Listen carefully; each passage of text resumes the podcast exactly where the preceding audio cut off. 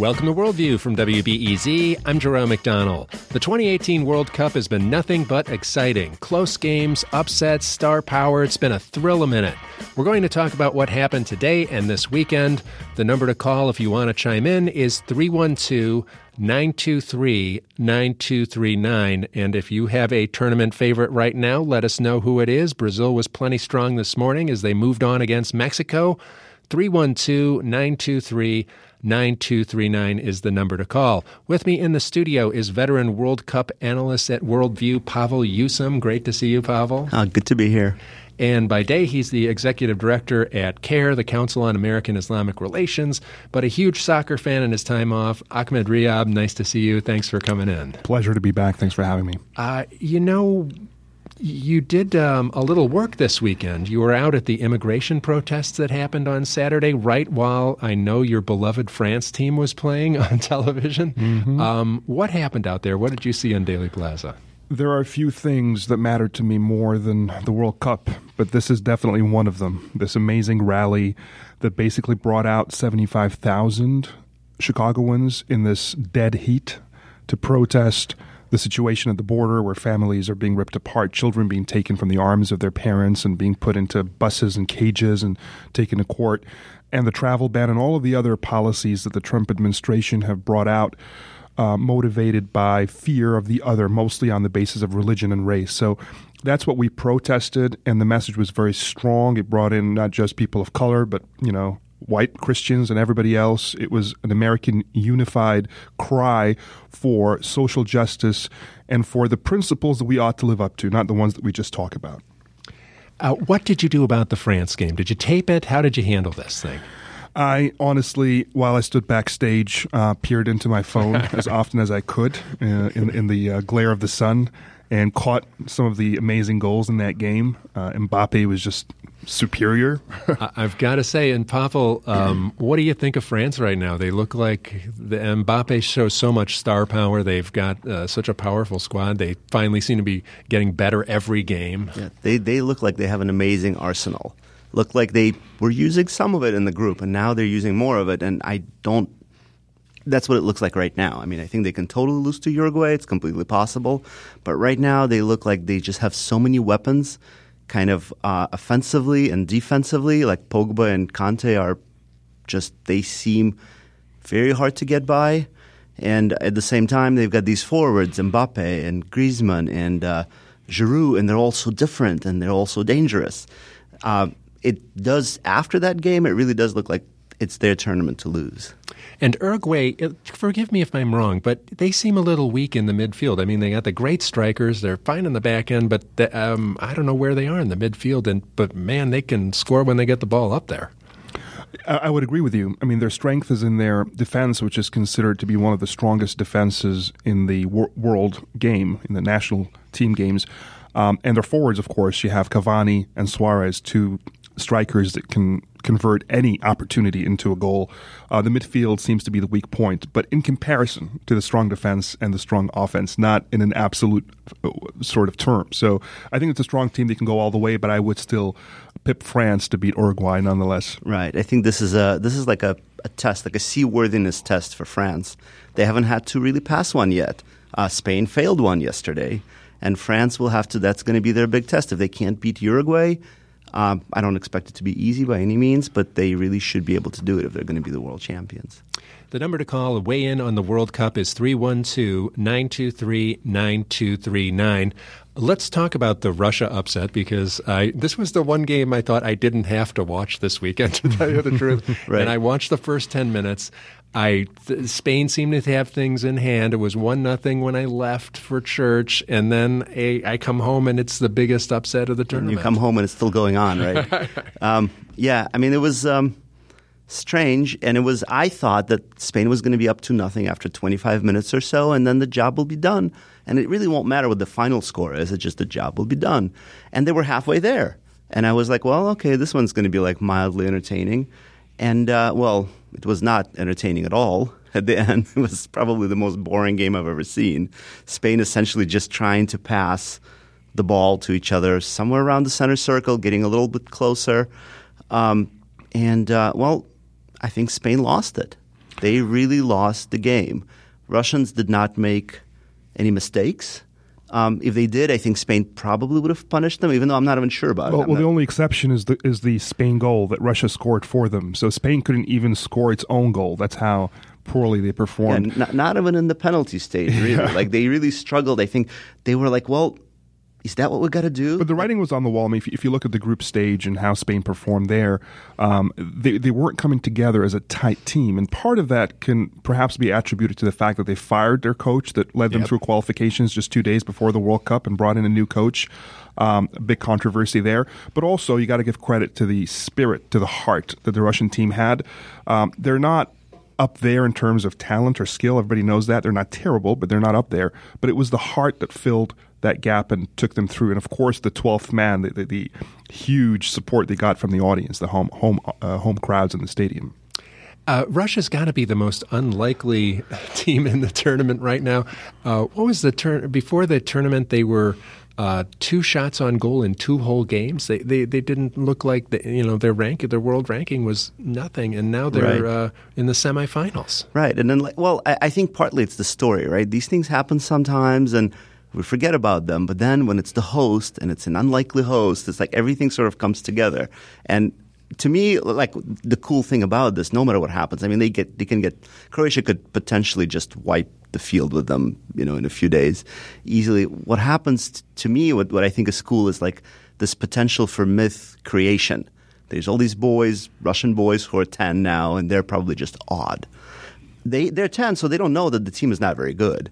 Uh, we know that, but they, they don't know that. I, I used to be that boy. When I was 10, um, Zenit St. Petersburg won their only Soviet title.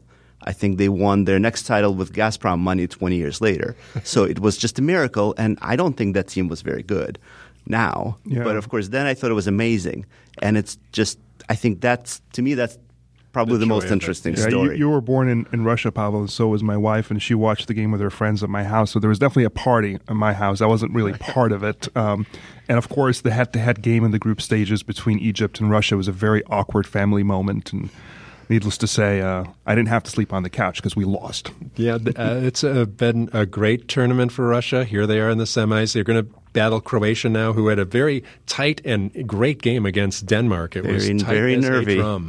Very nervy. The game of the goalies. And uh, uh Croatia, uh, should I be more impressed with Croatia? I, I feel like they don't quite. Um, they don't quite knock me out as right. as as some, they do some people. They think they're going to be the right. and, and, they could very well in this bracket be the guys who are the champions. Right. Well, I mean, they passed. That's the way I see it. There was again there was a test and they they squeaked by. This is this is one of those where you take like a placement test in college. You need to get like a seventy to place out and you get like 71 yeah. and uh, that's that's kind of what it is they, they passed I, I, think they have to be better than this and then the Danes, you know, we shouldn't underestimate the Danes. They were pretty good. They were dangerous and they, they pressed really high. I think the Croats weren't really ready for it. They're like, we're just trying to pass the center circle here. Why are all these like red shirts up in here? Like, I'm not ready for this. And they, it took them a long time. They, they got better at the end, I think. So overall, they really should have been able to win it, if not in 90, then in 120 minutes. Yeah. But um, yeah. Well, well, if you think about it, and you have most a lot of the big teams are out. You know, Germany, Italy, and the Netherlands never made it uh, Argentina and Spain and Portugal are all, are all out. So really, Brazil is the big team left, and then France has a chance, and perhaps England. But for me, the dark horse more than Croatia, I'll go out on a limb and say Sweden, because if you're thinking about where's Italy, one word, Sweden. Where's the Netherlands? One word, Sweden. Where's right. Germany? one word, Sweden. So really, Sweden has been the team that you know, and not a lot, not a lot of people notice that. So Sweden is a team not to be ruled out, right? Because they don't look like next. much, right? Yeah, they don't right. look like much, and then all of a sudden, yeah, I mean, yeah, you, you do have a point. I, I guess the thing is that it's not clear why. Right. Why are they why are they so successful? No Zlatan. no Zlatan. Maybe that's why. I'm talking with uh, Pavel Yusum and Ahmed Rehab, and we're talking World Cup soccer. If you're interested in talking about the World Cup with us, give us a call. 312 923 9239 is the number. Call us. Talk about uh, your favorite in the World Cup in the in the bra- and how's your bracket doing. Um, so, so, does anybody give Colombia or England a shot here? I mean, they're they're going to play each other, and um, England looks pretty interesting. Uh, they've scored a lot of goals. England is England. They always find a way not to make it to the end. Although they have a chance. I have to say they have a chance this year. They have Kane, who's right on target most of the time, and a team that plays well together, a coach they like, and a fairly easy bracket. So this is their year to go all the way if they can get their act together. Right. The way I see England is that um, they're always just just basically shrinking from the pressure, and the squad is always just so nervous. And I don't see it this year. So to me, that means that maybe they're like four World Cups from winning one. so maybe not this time, but they should be able to make a splash. Sweden will be their big test, I think. Yeah. There you go. It's, it's uh, Sweden again, the the dragon killer.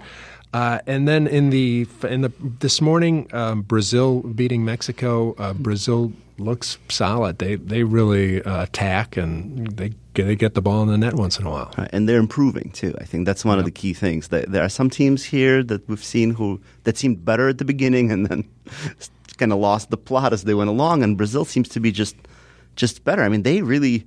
I, th- I think Mexico played well. They played their game. They played well. They were dangerous, and that was okay by the Brazilians. They were fine. Yeah, Brazil has the experience more than anybody else. Um, one team we have not talked about yet is Belgium, Yep. and that's Brazil's next challenge. And in my opinion, that's sort of an early final because it's really two of the best teams in the tournament. Bel- Belgium being, to me, a clear favorite to win it, given the talent on the pitch on paper. So just just on paper, right? yeah, with the lineup, right? If you don't, they don't think have the about all experience the and right, all that, but um, they, they could go all the way. They have young players. They have players that are extremely talented on an individual level, but they play well as a team. So they have all of the formula to go all the way. I think they're at the top of Alexi Lalas's power rankings. Uh, oh, is that the- right? On yeah, TV. yeah. Well, I, I guess that's also on paper. Yep. I, I gotta say, because uh, yeah, we'll we'll see what happens. I don't know if they they have it. They're going to have it against Brazil. I think they're going to have it against Japan. I, I just don't see. I, I shouldn't say that. I actually have I have my little bracket here on my phone, and uh, I have Belgium in the quarterfinals in the bracket, and I've had to amend the bracket before, and uh, I'm hoping I'm not going to have to do it again No. at 3 p.m. today. There's been a lot of surprises, so I wouldn't be too surprised with anything at this point. Do you have a tournament favorite player right now, an MVP of the tournament, Pavel? Um, I don't know. I, I think I'm. I, I guess I'm really just like everybody else. I'm really impressed by by Mbappe, and uh, perhaps N'Golo Kante. A guy in his position never wins MVP because he's somewhere in the back winning second balls, but he's just unbelievably important and productive. So it's nice to see a Netherlands free Pavel shift over to my boat, France. You I, I actually usually do when there's no Netherlands. I sh- I But it's but it's earned. I mean, eh, they're playing really well, and Mbappe indeed is is a sight to behold. Is is only nineteen, um, the youngest player in the tournament. that. He looks he looks older. He does not He look does, and, 19. and he plays like an older player. But I think he's the only player since Pele to score two goals in the quarterfinals, and it's nineteen. So in the next World Cup, he'll he'll still be younger than Mo Salah was in this World Cup. So he has he has a long future ahead of him. When you make a splash like this and you're 19, uh, it's really stunning. And he seems like he's on a motorboat or something out there. He's so fast His with acceleration the is ridiculous. Yeah, I wouldn't rule out. Neymar yet for, for MVP though. Ne- Neymar is really good. I mean, he's really the heart and soul of the team. And you know, we saw what happened four years ago when Neymar was injured. They sort of lost the plot completely. They were just rudderless against Germany. Um, I mean, granted, Germany probably still would have won. but that was a uh, weird game, yeah. That was a, maybe it would have been less weird if Neymar was there, but but still, like they really depend on him. They go everything goes through him. So And if he- Belgium goes all the way, De Bruyne might emerge as an MVP for the tournament. Right. He hasn't had to yet. Right. I, that's it's kind of similar with England. Like Harry Kane scored five goals, great. He didn't really Tap-ins have to. and- right. Penalties, two Yeah. penalties. He didn't have to. He could have scored one, and they would have been just exactly where they are. Right. So it's not clear yet. Those teams are still a mystery. How are you guys feeling about the video replay? It seemed to a lot of people thought Spain got ripped off in the Spain Russia game, um, and it's been a factor.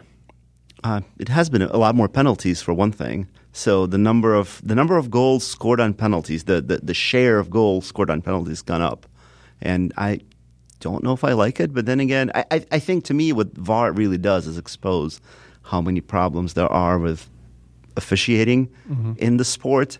Um, I mean, TV is exposed exposed it to us, the fans, for you know 20, 20 years ago probably we knew.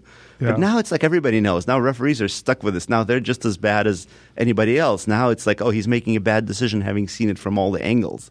And he decided that, well, holding in the box is actually okay. While the other guy's like, no, holding in the box is completely out.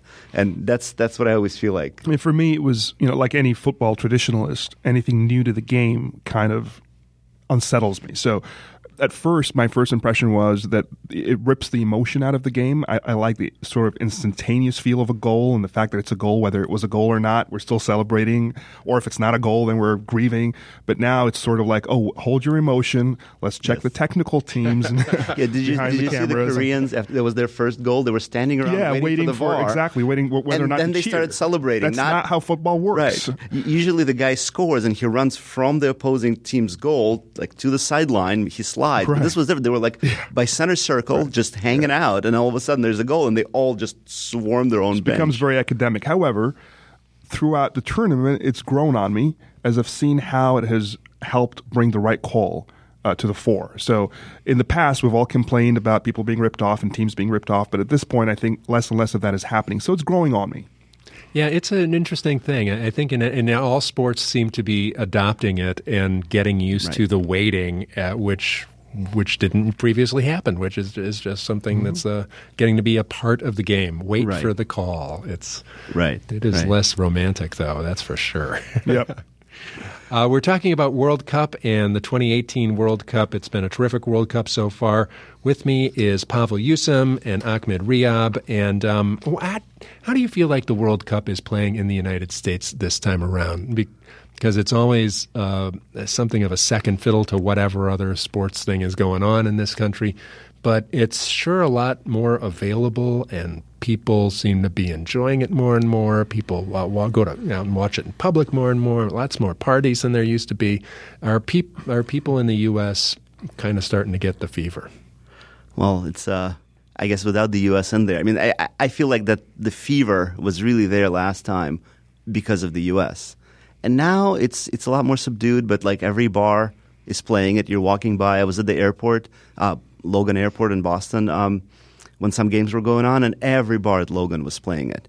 So it's It's not as bad as I thought it might not, have not been. exa- yeah, that's kind of what I'm trying. Yeah, not nearly yeah, as bad when, when we I was failed to afraid it would be. qualify, you know, I, I was sad for my country, but also for the fact as a football fan that I felt, oh, we're not going to get the same coverage or the same kind of atmosphere in the United States watching the World Cup, Did watching you, other did you countries. have painful memories from the early '90s? Just kind of, kind of yes, come rushing. Exactly. However, it's it's it's not been as bad. Although I will say that it adds salt to injury that Panama, the team that took our place, ended up fin- finishing dead last. Yeah, in the what does that tournament. say what about does the that say US? about us?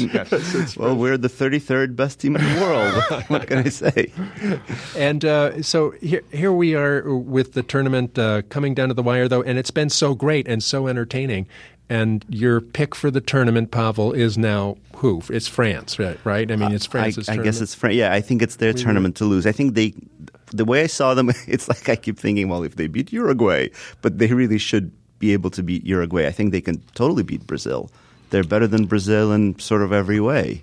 So yeah, definitely France. better yeah. than Brazil in every Vive la way. France. Vive la France. Vive la République. For me, while you know Egypt is gone, Senegal is gone, so France is my team. However, in terms of a prediction, I'm going to have to go with Belgium. Wow. So Belgium is better than Brazil in every way, too. I would say they would beat Brazil in the, in, in the next game, assuming Belgium go through Japan, and assuming when I said Sweden, by the way, just not to offend any fans, they still have to go through Switzerland to play England, and England has to go through Colombia, so it's not a done Right. deal. All right, Ahmed Rehab and Pavel Yusum, thanks for joining us and talking a little bit about the exciting World Cup, all the action we saw this weekend, and, and the, the upcoming action as well. Thanks a lot. Enjoy the rest of the games, guys. Thank you. Coming up after the break, we're going to talk about Puerto Reconstruction and talk with a comic book writer, Edgardo Miranda Rodriguez. He made a comic book to help support Puerto Reconstruction. I'm Jerome McDonnell. You're listening to Worldview on WBEZ.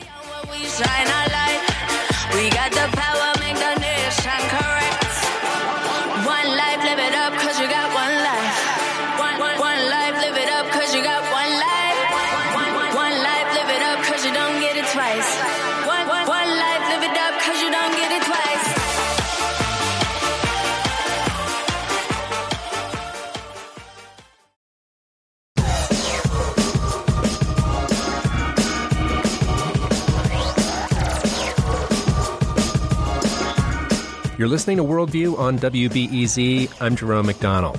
Each Monday during hurricane season, Worldview presents a series called Puerto Reconstruction.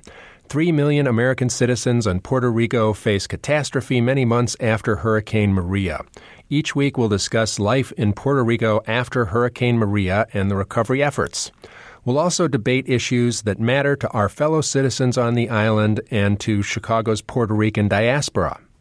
This week we chat with writer and graphic designer Edgardo Miranda Rodriguez. He's the man behind La Borinqueña, the Puerto Rican superheroine who first appeared a couple years ago. Edgardo's teamed up with DC Comics to feature La Borinqueña in the new anthology Ricanstruction, Reminiscing and Rebuilding Puerto Rico, where she teams up with DC favorites including Wonder Woman, Superman, and Aquaman to rebuild Puerto Rico. Proceeds from the comic go to hurricane recovery in Puerto Rico.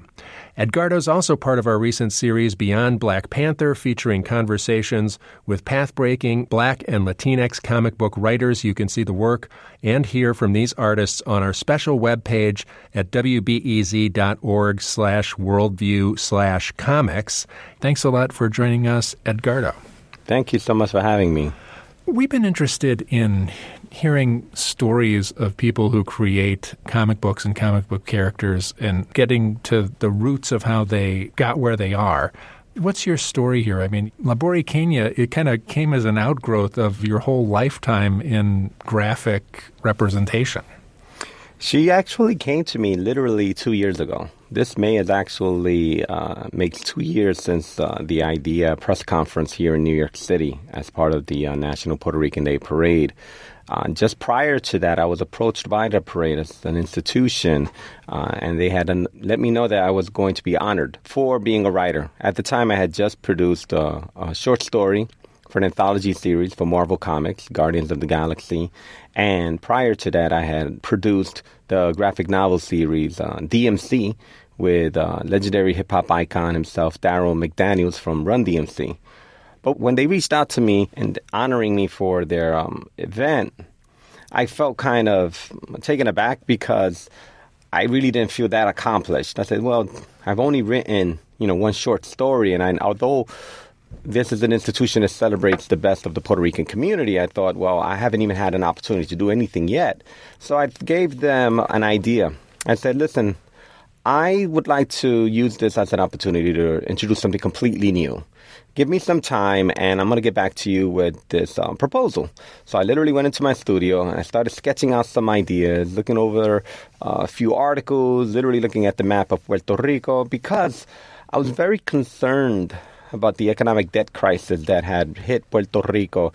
And just prior to that announcement of being honored at this event, late the year before in 2015, the then Governor Padilla Puerto Rico had declared that this debt was not going to be paid, and there was just no way it was going to be paid. And this was a debt that had been accumulating since 2006 when um, President Clinton um, closed Tax Code 936, a tax code that had literally boosted the Puerto Rican economy since the 1970s when it was first introduced. And once these uh, pharmaceutical industries started um, leaving the island in droves, the economy started to crash.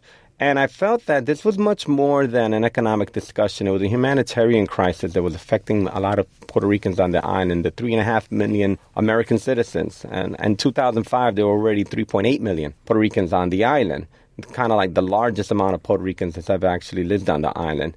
And this closing of the tax code inevitably led to uh, an exodus. Over the course of those 10 years, between 2006 and 2015, Puerto Rico saw a decline of about a quarter of a million uh, Puerto Ricans that were leaving to the mainland United States. And I came up with this idea, La Borinqueña, and I thought to myself, well, you know what? We're living in an era where everyone's really, really, really, really enjoying superhero culture. And not just in comics, but like on the big screen or in video games and in apparel. Everything from fruit roll ups to cereals have a superhero character on it. And I thought to myself, what an amazing opportunity to use a character to address real world social issues. No intergalactic threat, but a real issue affecting real Americans, real people. And that's where the idea of La Borinqueña came from. What do, you, what do you think took so long to get to that spot? I mean, even in your own career and, and other people's careers, why didn't that happen? Well, because there aren't any brown people making comics. I think that's just the reality. It's just like the same question can be asked why aren't there more um, women represented in the superhero genre? Because there aren't women in comics. Uh, overwhelmingly, um, comic book, just like other entertainment industries like film or publishing, are overwhelmingly um, run by white men.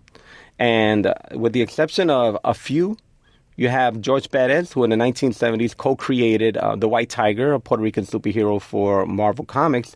Uh, that character was steeped in um, Eastern uh, mythology. It was a martial arts um, superhero. But prior to that, or even after that, there really wasn't a character that proudly exclaimed or proudly embraced its heritage. And uh, that's the real reason. There just weren't enough people of color in the industry that could really kind of like have the opportunity to create. For the most part, those people of color who are in the industry are creating stories or art for stories that they themselves didn't write, or uh, they're creating characters that have existed for decades. How did you get into the industry? I kind of pushed the door open and made my way on my own because I realized that the way the industry works, uh, you have to work within the editorial division of these publishing companies, and it takes a lot of time for a new character to be introduced because it's part of a larger strategy. The characters don't exist in Marvel or DC in a vacuum; they exist as part of a, a larger, continuous narrative. And I thought to myself, with the experience I've already had working with DMC and working with Marvel, and as also a graphic designer for almost 20 years, I thought I had the professional enough experience to art direct and develop my own project. And with the resources that I had, I did just that. And given the, the era that we're in right now with access to social media and an opportunity to engage people in a completely different way, literally the opportunity to engage consumers directly, I was actually able to do that and continue to do that. And that's the real reason how th- this happened because I decided to do it myself. I didn't go the traditional route of pitching an idea to a publishing company. I was very aware of the humanitarian crisis affecting Puerto Rico, and I knew that something dire and quick needed to happen immediately. And if I had the resources to do it, I couldn't live with myself if I didn't do anything. Well, it sounds like you really care about the history and people of Puerto Rico. And um, how did you bring all that into the character of La Borinqueña? What I wanted to do was introduce a character, a young woman, Marisol Rios de la Luz, who was learning about her heritage and learning about what that meant as a young person. One of the things I've always loved about my days as a college student was it was an opportunity for me to expand my own consciousness, develop my own philosophies, my own view of the world. Up until that point, everything was shaped by my family. But on the campus, I was actually there experimenting, debating, kind of like fine tuning my arguments. And I thought to myself, this is a perfect place for a character to be introduced because I didn't want to create a character with the history and the knowledge that I already have as a 47 year old um, man. I wanted to create a character that was less than half my age, that was finding herself. I wanted to create a story that was truly about finding oneself in the midst of a real world.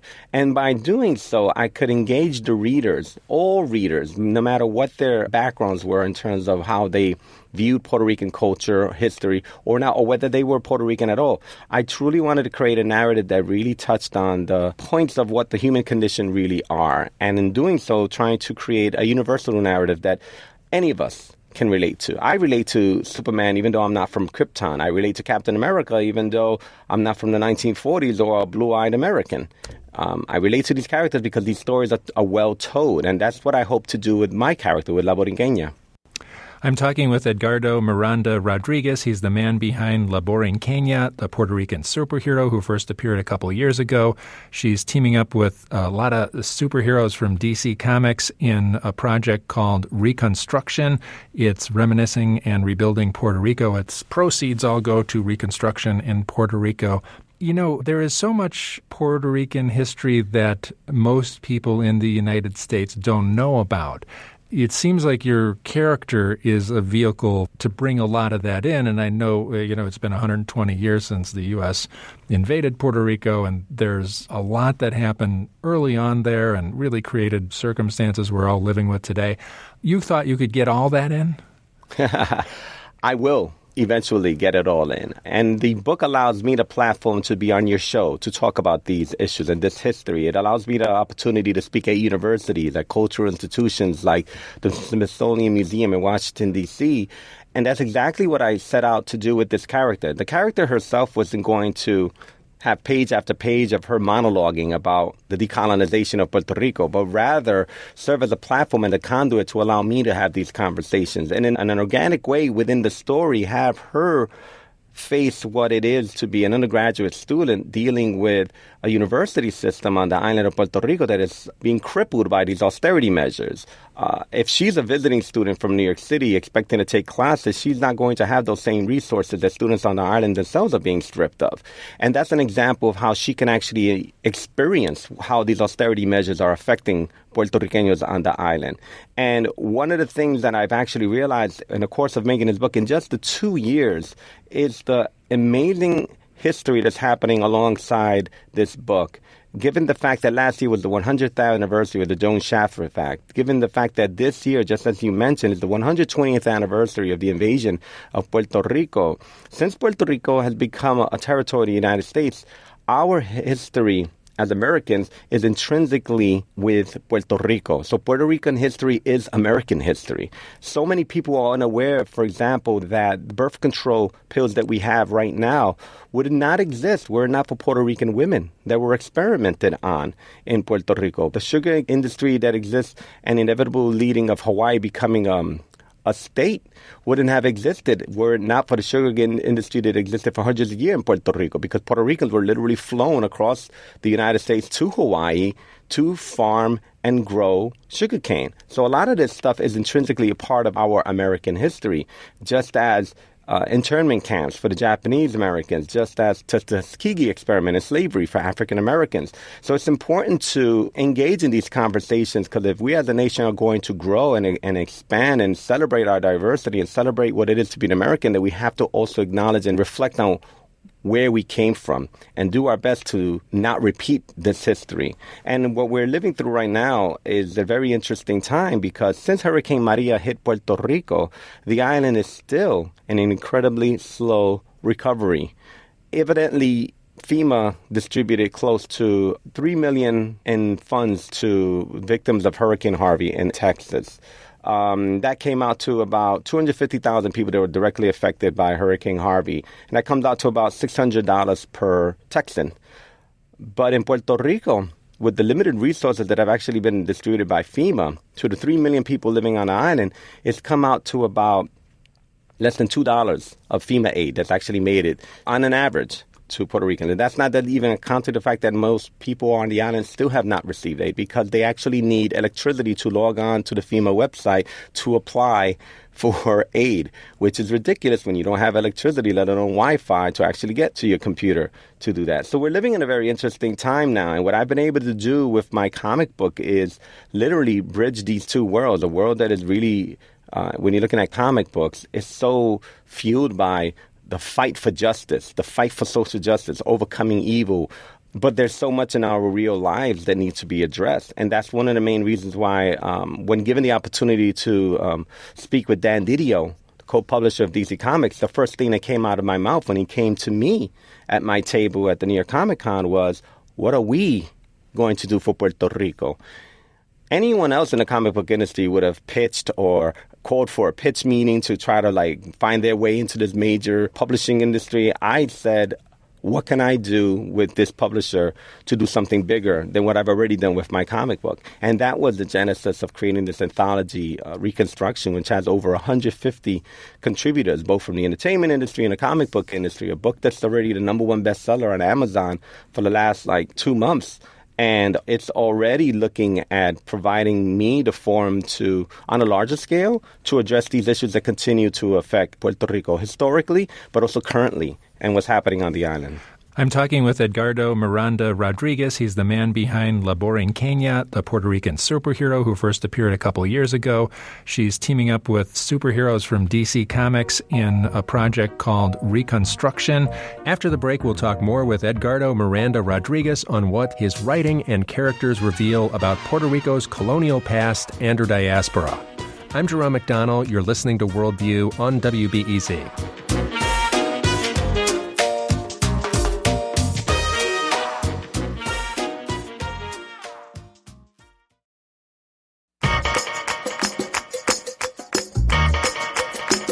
This is Worldview on WBEZ. I'm Jerome McDonnell.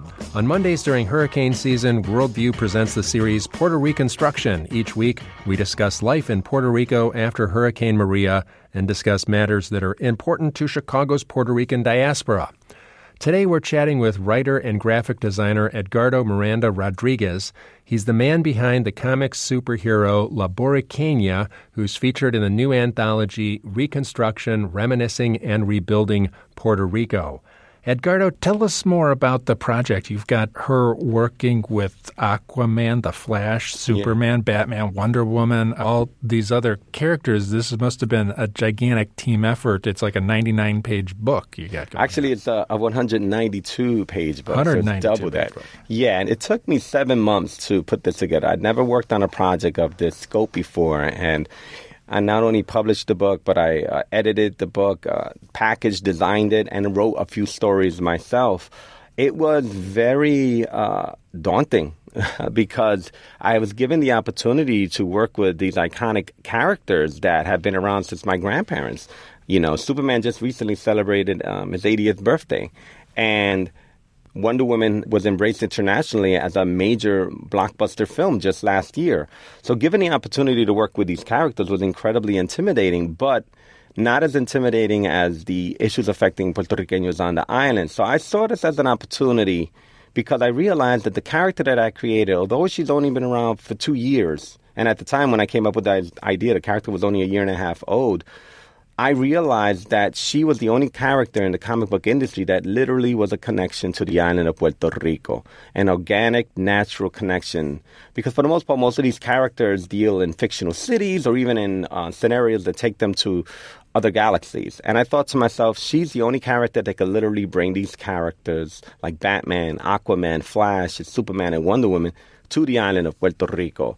And it wasn't that I wanted to create these tales to show people how superheroes can save the day, but it was more that I wanted to create and curate these stories so that people can see and remember that these 3 million Puerto Ricans living on the island are a part of our nation and still need our support. And these icons have much more visibility and have so for generations than Puerto Rican history have. I mean, it was as recent as the New York Times polled Americans, and more than half Americans polled didn't even realize that Puerto Ricans were American citizens. So, given the visibility these characters have, it was a perfect opportunity to not only use them for an anthology that would raise money, 100% of the proceeds towards charitable efforts on the island, but also to raise awareness. And it's a great opportunity for myself and my wife to work with these grassroots organizations on the island that are doing incredible work and the money that we're raising with this anthology, we're excited about because we're going to be distributing grants to organizations throughout the island because we're not working with a larger institution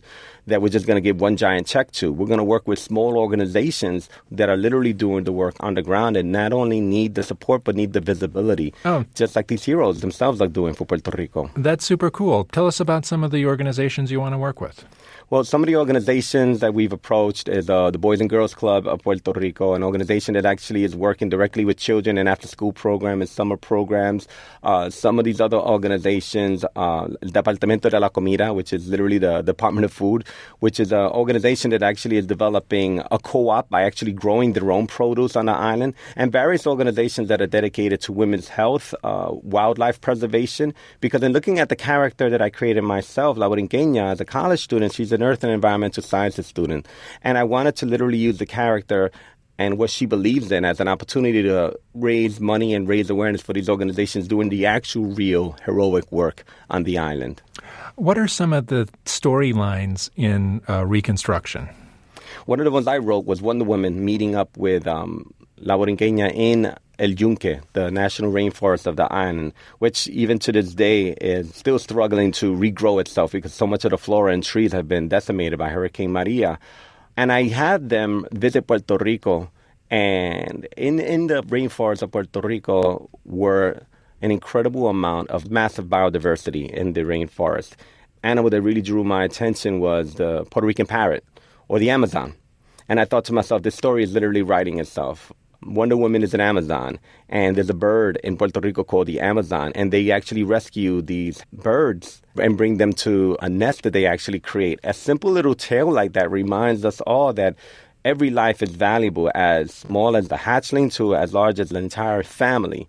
And other stories that were written address the personal narratives that many people contributed. Uh, many people talked about their families that were lost. Many people talked about their ancestry, their grandparents, and, and envisioning what a Puerto Rico once was. A lot of exciting stories were actually envisioning what the future of Puerto Rico could look like because many of us are very optimistic that Puerto Rico can take this opportunity to rebuild itself and actually introduce new measures, new infrastructures, and more more importantly, one of the things that was magnificent about this project was the outpouring of support, not only from the Puerto Rican community on the island, but across the United States and beyond the Puerto Rican community. And because so many people, like uh, in the comic book industry, like Bill Sienkiewicz or, or Frank Miller or Greg Pak or Gail Simone, who are not Latinx um, heritage, are as concerned about these issues because they just see it as what it is, as a humanitarian crisis. And they contributed their art and they contributed their beautiful stories to this as well.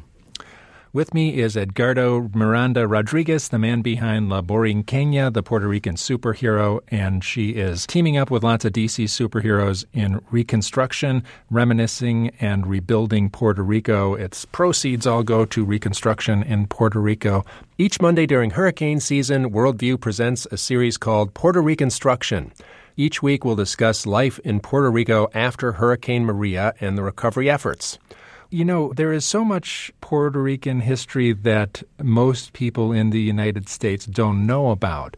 It seems like your character is a vehicle to bring a lot of that in. And I know, uh, you know, it's been 120 years since the U.S. Do you think that Hurricane Maria is changing the dialogue in the U.S. about Puerto Rico? I imagine when you go around and talk to university students and things, you're having different conversations now.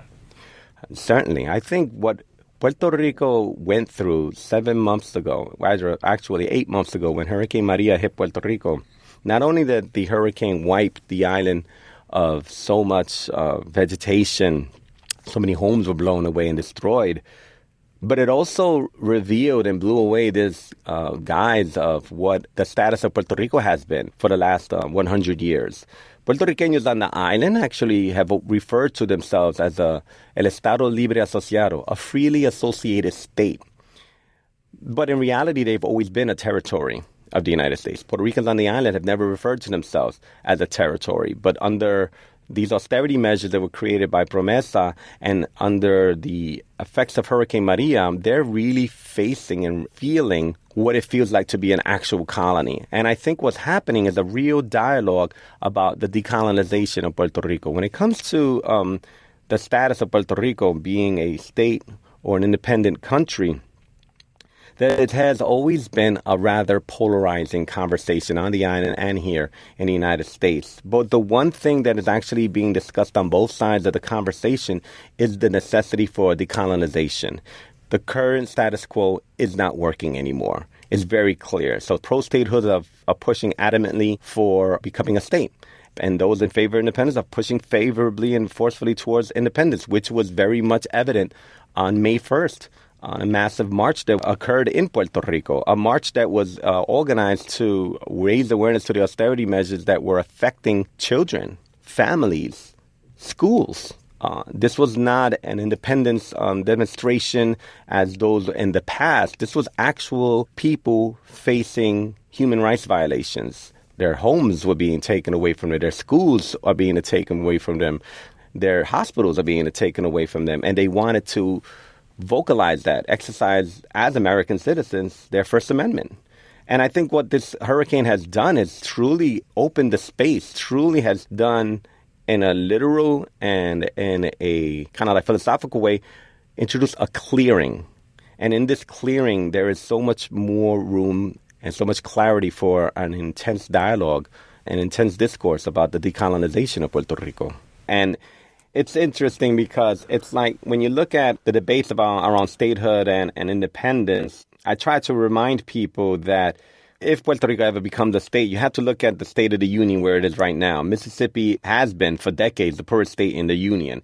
And Puerto Rico right now per capita income has been half that of Mississippi. And now as a result of the economy collapsing is even less than that. And Hawaii being a state since the 1950s, you know, when we see Hawaii, all we see are these beautiful pictures. We don't actually see these struggling low income communities, which tend to be the majority of Hawaii. And it's interesting because on the island, so many people are unaware of their history because they don't learn Puerto Rican history in school. They learn American history. They learn about George Washington. They don't even learn about their previous governors in um, Puerto Rico. And one of the things I'm actually doing with my comic book, my second issue of La Borinqueña, um, released on June 10th, the 80th anniversary of the Puerto Rican gag law, which outlawed the Puerto Rican flag. So it's so much history that's happening right now, like so many significant dates that are coming up. So it's just doing the work for Hurricane Maria is so important, but the work continues, bro. The work continues. Do you think it kind of goes back to Congress? Everything about Puerto Rico goes back to Congress eventually, and the control board that's putting on these austerity measures is created by Congress, and the dialogue eventually has to change there for status to change. You said you were optimistic, but it's been like that for forever, and Congress just doesn't seem to budge on the Puerto Rico issue. You're right. They haven't budged on it for 100 years. And it doesn't matter what party line, whether they're Democratic or Republican, they've never budged. Promesa was created under uh, President Obama. Um, Hurricane Maria occurred under um, President Trump. Tax Code 936 was closed by um, President Clinton. So it doesn't matter which party is in power here in the United States, both have overlooked blatantly um, the role and the position in the future of Puerto Rico. But I have to be optimistic because that's why I create superhero tales. because I believe in the human spirit. I believe that um, we are stronger and bigger than our reality sometimes, and we have the potential to go beyond that. And over the course of the last 13 years since um, the uh, tax code was closed, which inevitably led to the uh, collapse of the Puerto Rican economy, and now with Hurricane Maria, what we've seen is a massive exodus, and it's already projected, especially by the Center for Puerto Rican Studies here in New York City, that by 2019, the Puerto Rican population will be about 2.8 million on the island. That will be a drop of 1 million, meaning in the last 13 years, 1 million Puerto Ricans have migrated, have moved here to the United States and that is increasing the population. So there will be double the amount of Puerto Ricans living in the United States in the history of the United States. So you're looking at over 6 million Puerto Ricans that will be living here between now and next year. And that's going to create an incredible, incredible movement in midterm elections and in the next presidential elections because we don't forget and one thing that I've learned about my family and my heritage is that we are resilient people. We have undergone um, 100 years of colonialism, and even before that, 400 years of colonialism under the Spanish Empire. Um, but we're still here, and our culture and our language and our heritage continues to blossom and continues to be celebrated. And, and now we have a superhero that flies alongside Superman, Wonder Woman, and Batman, icons that have been around for close to a century. And she's there to not only remind them that we are presente, but that we are not going anywhere. Edgardo Miranda Rodriguez is the man behind La Borinqueña, and you can see her with lots of DC superheroes in Ricanstruction. It's reminiscing and rebuilding Puerto Rico. Its proceeds all go to reconstruction in Puerto Rico. Thanks a lot for joining us. Thank you. Gracias.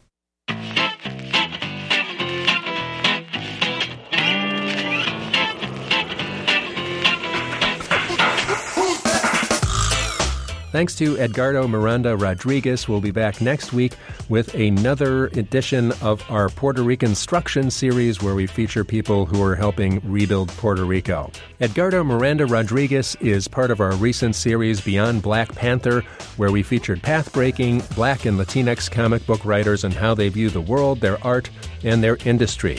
You can see their work and hear these artists on our webpage at wbez.org slash worldview slash comics. Tomorrow on Worldview, we'll talk with Slate's Joshua Keating. His new book is called Invisible Countries. Talks about the states and nations we don't see very often, not because they're small or unnewsworthy, but because everybody has a different definition for what makes a country or nation. So on the eve of Independence Day, we'll ask what really makes a country independent. Stay tuned for that tomorrow on Worldview. Worldview is produced by Steve Bynum and Julian Hayda. Thanks to Shazmin Hussein and Viviana Garcia Blanco for production assistance. Thanks to Mike Gilmore for engineering. I'm Jerome McDonnell. You've been listening to Worldview from WBEZ.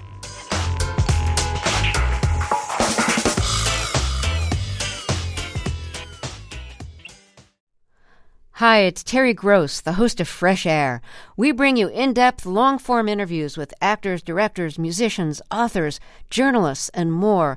Listen to our Peabody Award winning Fresh Air podcast from WHYY and NPR.